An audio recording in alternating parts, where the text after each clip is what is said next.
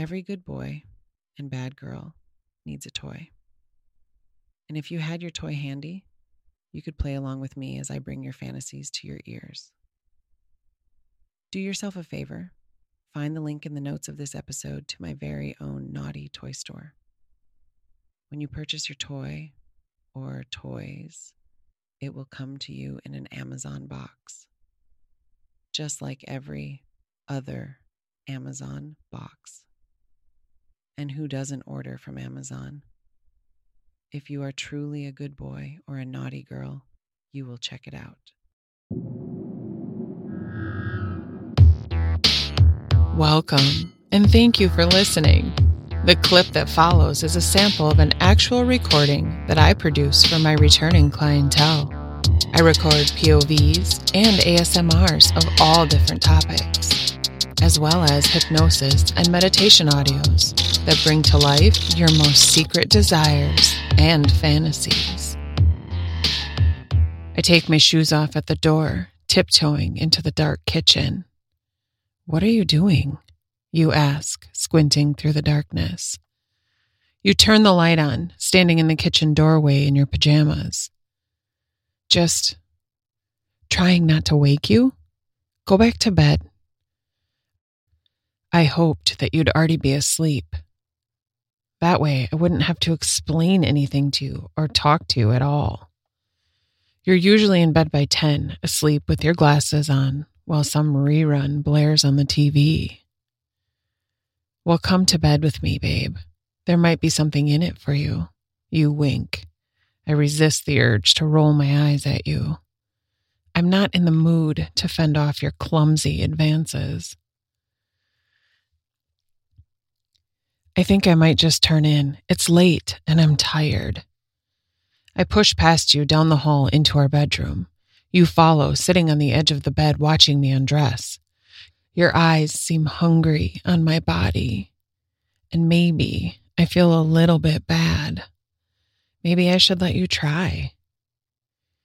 In the bluish light from the TV, you watch me slide out of my panties, dropping them to the floor and I expect your eyes to bounce right back to my body, admire my legs, pause over my pussy, take in my generously sized tits.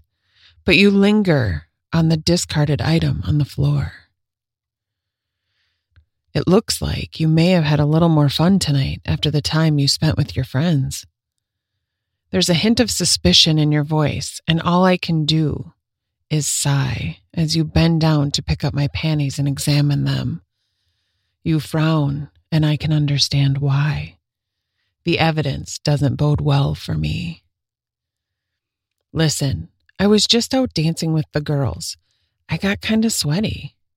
I put my hand out to get the panties back. Don't be a perv. You press your lips together, holding the panties up to your face like a weirdo.